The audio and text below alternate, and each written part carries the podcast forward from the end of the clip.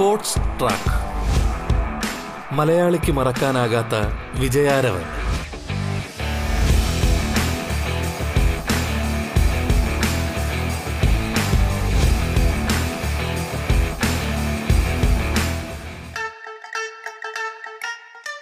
നമസ്കാരം പ്രിയ ശ്രോതാക്കളെ. സ്പോർട്സ് ട്രാക്കിലേക്ക് സ്വാഗതം. ഫുട്ബോൾ താരം ആസിഫ് സഗീറാണ് അതിഥിയായി പങ്കുചേരുന്നത്. സ്വാഗതം. സ്പോർട്സ് ട്രാക്കിലേക്ക്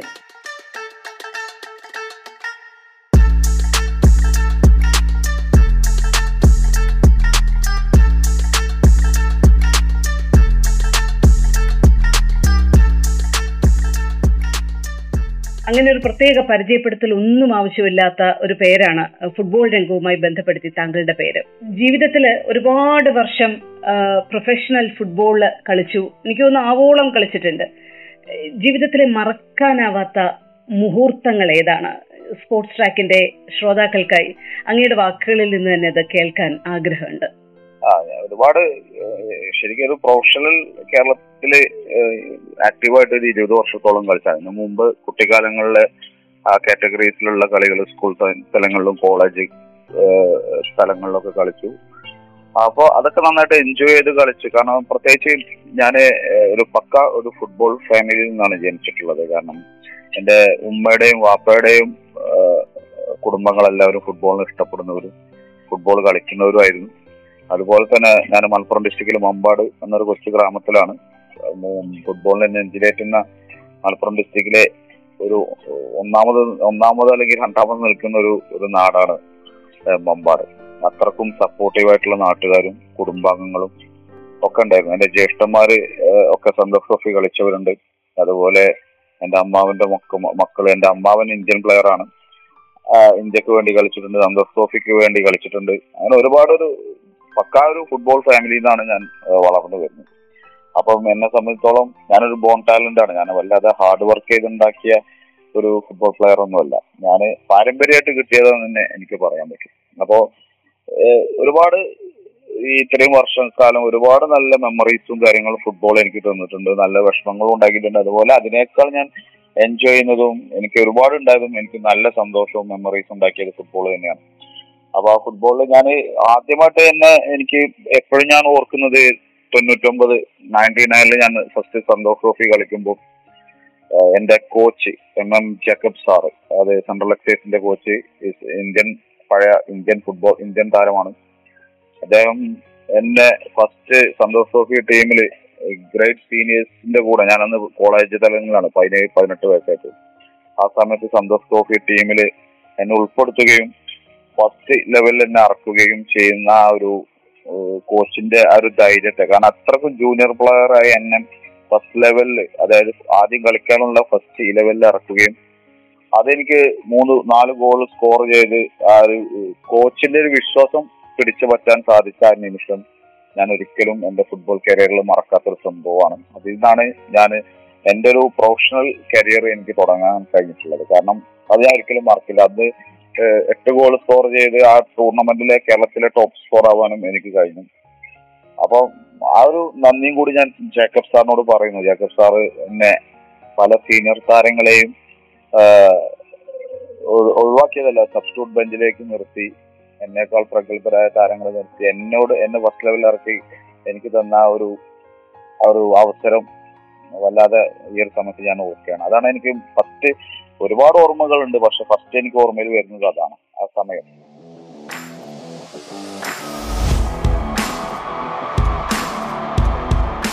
Sports track. മലയാളിക്ക് മറക്കാനാകാത്ത വിജയാരവൻ.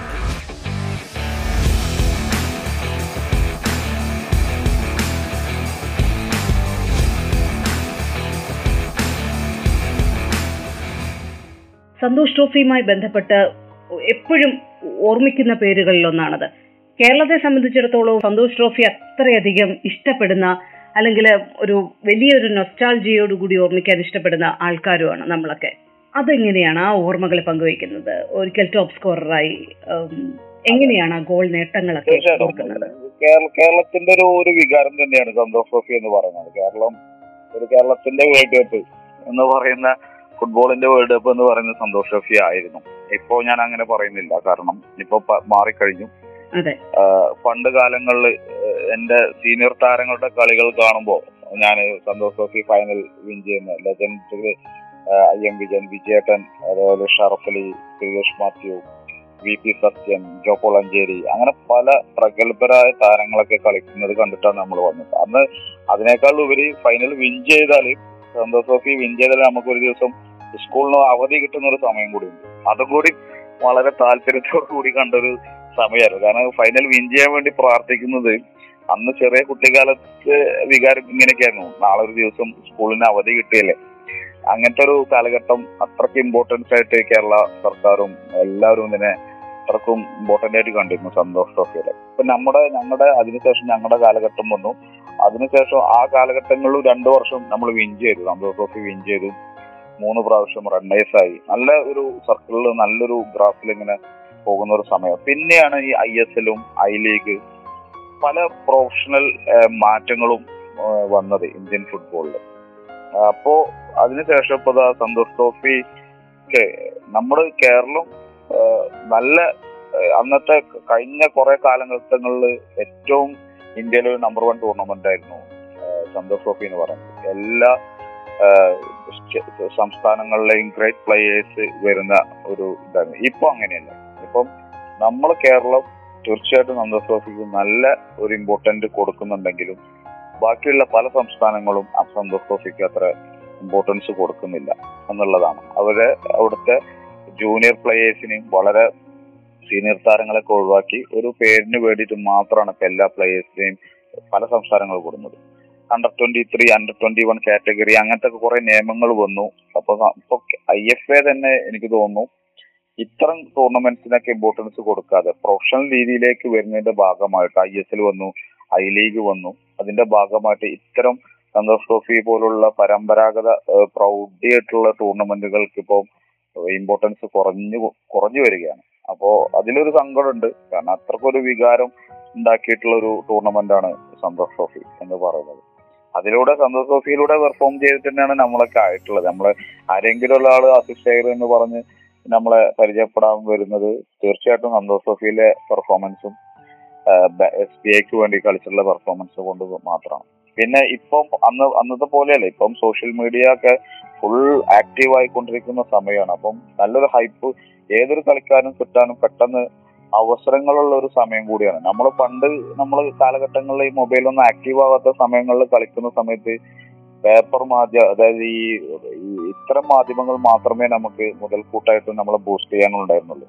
രാവിലെ വരുന്ന മോർണിംഗിലെ പേപ്പറും കാര്യങ്ങളും അതിലൂടെയുള്ള റിപ്പോർട്ടുകളും കാര്യങ്ങളൊക്കെ മാത്രമുള്ള ഒരു കാലഘട്ടത്തായിരുന്നു നമ്മൾ കളിച്ചത്. ഇപ്പൊ അങ്ങനെയല്ല. ഇപ്പം ഇന്ന് കളിക്കുന്നത് ഇപ്പൊ സന്തോഷ് ഇന്ന് നമ്മൾ ഈ ലൈവിൽ കളിക്കുന്നത് നമുക്ക് ലൈവിൽ തന്നെ മൊബൈലിൽ കാണാം പെർഫോമൻസ് അനലൈസ് ചെയ്യാം. ആൾക്ക് എല്ലാം ചെയ്യാവുന്ന ഒരു കാലഘട്ടമാണ് ഇപ്പോൾ വന്നിട്ടുള്ളത്. അപ്പോൾ പല മാറ്റങ്ങളും വന്നുകൊണ്ടിരിക്കുകയാണ്. ഫുട്ബോൾ അതൊക്കെ എനിക്ക് തോന്നുന്നു നല്ലതിന് വേണ്ടിയിട്ടാണ് എന്നുള്ളതാണ്. പക്ഷെ സന്തോഷ് ട്രോഫിയുടെ ഒരു വികാരം അത് വേറെ ലെവൽ തന്നെയാണ്. അത് ഒരിക്കലും അതിന്റെ പ്രാധാന്യം കുറഞ്ഞു പോകരുത് എന്നുള്ളതാണ് എന്റെ അഭിപ്രായം. Sports track. മലയാളിക്ക് മറക്കാനാകാത്ത വിജയാരവൻ. സ്പോർട്സ് ട്രാക്കിൽ ഇടവേള.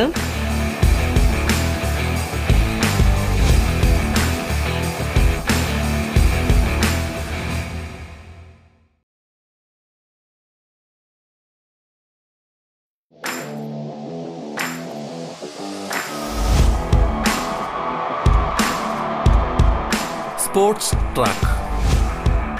മലയാളിക്ക് മറക്കാനാകാത്ത വിജയാരവൻ. പ്രമുഖ ഫുട്ബോൾ താരമായിരുന്ന ആസിഫ് സഗീറാണ് അതിഥിയായി പങ്കെടുക്കുന്നത്. തുടർന്ന് കേൾക്കാം സ്പോർട്സ് ട്രാക്ക്. വർഷങ്ങൾ കഴിഞ്ഞിട്ടും നമ്മൾ ഒന്ന് പിന്തിരിഞ്ഞു നോക്കുമ്പോൾ ഒരു ഫുട്ബോളർ എന്നുള്ള രീതിയിലേക്ക് കടന്നു വരുന്നതൊരു ജീനിൽ ഉണ്ടായിരുന്ന ഒരു സംഭവം തന്നെയായിരുന്നു. അല്ലെ? അച്ഛൻ ഫുട്ബോളർ ആയിരുന്നു വലിയ ഫുട്ബോൾ പാരമ്പര്യമുള്ള കുടുംബം. അപ്പോൾ ക്വയറ്റ് ഈസി ആയിരുന്നു. മാത്രമല്ല അത് വളരെ നാച്ചുറൽ ആയിട്ടുള്ള ഒരു പ്രോസസ്സ് തന്നെയായിരുന്നു അല്ലെ?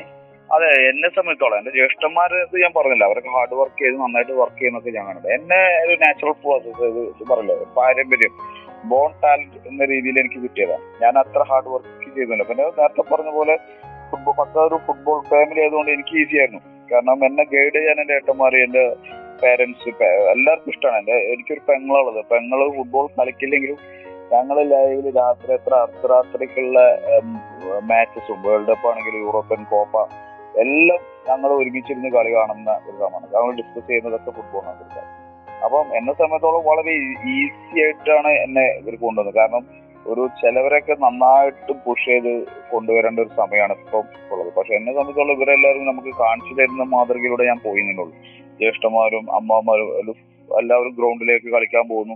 രാവിലെ പ്രാക്ടീസിന് പോകുന്നു. അതിന്റെ കൂടെ എന്നെയും കൊണ്ടുപോകുന്നു. അങ്ങനെ അവർ ഗൈഡ് ചെയ്ത് അങ്ങനെ ഒരു ഈസിയാക്കി എടുത്തു. പക്ഷെ പിന്നെയുള്ള ഹാർഡ് വർക്ക് വേറെ ലെവലിലേക്ക് നമ്മൾ പോയി എന്നുള്ളതാണ്. പ്രൊഫഷണൽ ടച്ചിലേക്ക് വന്നപ്പോൾ പിന്നെ ഞാൻ പറഞ്ഞത് ഏറ്റവും Mampad Mampad M E S കോളേജിലൂടെയാണ് ഞാൻ കളിച്ചൊരു ഒരു ബേസിക് ആയിട്ട് ഞാൻ വരുന്നത്. അവിടെ എന്റെ ഒരു മമ്പാട് കേരള ഫുട്ബോൾ അസോസിയേഷൻ ഭാരവാഹിയും കൂടിയായിട്ട് അഷ്റഫ് സാർ എന്ന് പറയും. മമ്പാട് എം എസ് കോളേജിന്റെ ഫിസിക്കൽ എഡ്യൂക്കേഷൻ ടീച്ചറായിരുന്നു ആ ആളാണ് ആ കോച്ചാണ് എനിക്ക് ശരിക്കും എന്റെ ബേസിക്കും എന്നൊരു ഒരു റൂട്ടിലേക്ക് കൊണ്ടുവരാൻ സഹായിച്ചത്. ഒരു സംശയമല്ല അത് അതുവഴി പിന്നെ കോളേജ് തലങ്ങളിലും സ്കൂൾ തലങ്ങളിലും പിന്നെ അണ്ടർ കാറ്റഗറീസ് ഉണ്ട്. Under twenty one under nineteen അതൊക്കെ കളിച്ചു ഒരു പെർഫോമൻസ് ബേസിലൂടെയാണ് ഞാൻ സന്തോഷ് ട്രോഫിയിലേക്കൊക്കെ എത്തുന്നത്. അപ്പൊ ഞാൻ പറഞ്ഞു നേരത്തെ പറഞ്ഞ ഒരു ഫുട്ബോൾ ഫാമിലി എന്ന ബാക്ക്ഗ്രൗണ്ടും പിന്നെ മമ്പാട് എന്ന ഒരു ഗ്രാമം. ഫുട്ബോളിനോട് കാണിക്കുന്ന ഒരു ആവേശവും ആ ഒരു സ്പിരിറ്റും സപ്പോർട്ടൊക്കെ തന്നെയാണ് പെട്ടെന്ന് ഫുട്ബോളിലേക്ക് വരാനുള്ളത്. പിന്നെ അബോവ് ആൾ ഗോഡ് ബ്ലസ്സിങ്സ് എന്ന് പറയുന്ന പോലെ അതൊരു പ്രധാനപ്പെട്ട കാരണമാണ്. എത്ര ചിലപ്പോൾ കളി കളിക്കുന്നവരും നല്ല ടാലന്റഡ് ആയിട്ടുള്ള എത്രയോ പ്ലേയേഴ്സ് എന്നെക്കാളൊക്കെ എത്രയോ ടാലന്റഡ് ആയിട്ടുള്ള പ്ലേയേഴ്സ് ഇവിടെ നിറം വാങ്ങി ഒന്നും ആവാത്ത രീതിയിലേക്ക് വന്നിട്ടുള്ള കാഴ്ചകൾ നമ്മൾ കണ്ടിട്ടുണ്ട്.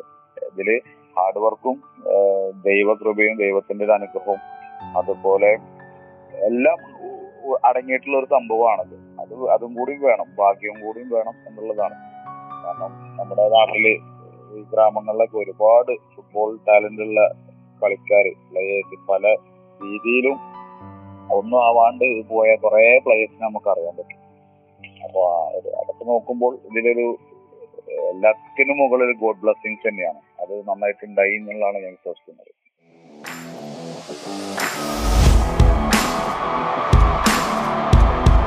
Sports track. മലയാളിക്ക് മറക്കാനാകാത്ത വിജയാരവൻ.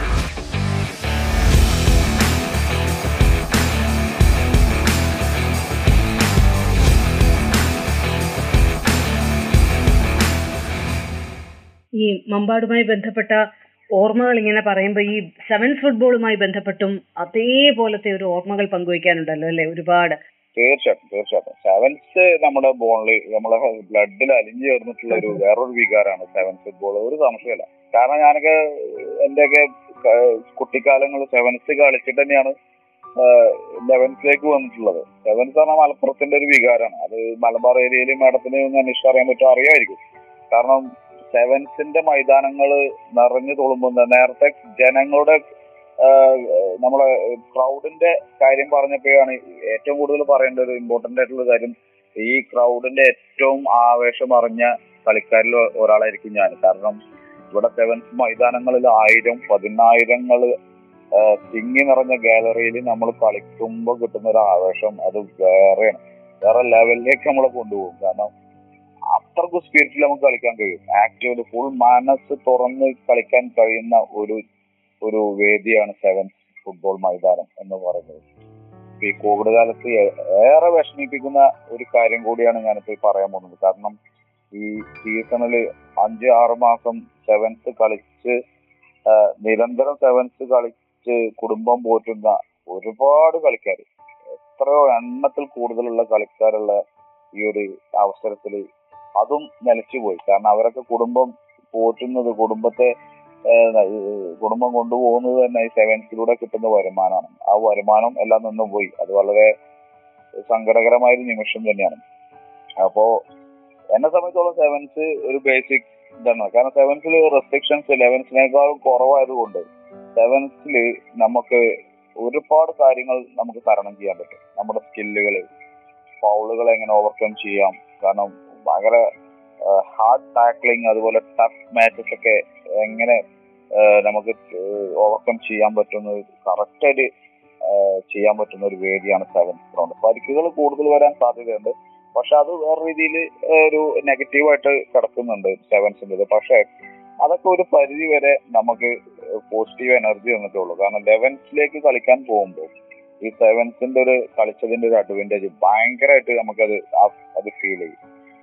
ഒരിക്കലും മറക്കാൻ പറ്റാത്ത ഒരു ഒരു നിമിഷം തന്നെയാണ് സെവൻസിലൂടെ നമ്മൾ ഉണ്ടാക്കിയത് കാരണം ഈ മലപ്പുറം ഏരിയയിലൊക്കെ നമുക്ക് നമ്മളൊക്കെ ഒരുപാട് ഇഷ്ടപ്പെടാനുള്ള കാരണം ഒന്നും കൂടി അന്ന് ഫുൾ ആക്റ്റീവായിട്ട് സെവൻസ് കളിക്കുകയും മനസ്സ് തുറന്ന് നമ്മുടെ സ്കില്ലുകളും കാര്യങ്ങളൊക്കെ ഇടാൻ പറ്റുന്ന ഒരു വേദിയായി സെവൻസ് മാറി. അതിലൂടെ ഒരുപാട് ഇഷ്ടപ്പെടുന്ന കാണികളും ഫുട്ബോൾ ആരാധകരും നമുക്ക് എപ്പോഴും ഉണ്ട്. അവർ പണ്ടത്തെ കളികൾ കണ്ട് ഇപ്പോഴും വിളിക്കുന്നവരും കാര്യങ്ങളൊക്കെ അന്വേഷിക്കുന്നവരൊക്കെ ഇപ്പോഴും നമുക്ക് ഒരുപാടുണ്ട്. അതൊക്കെ ഒരു സന്തോഷം തോന്നിയ ഒരു ലെവലാണ് ഈ സെവൻ കളികൾ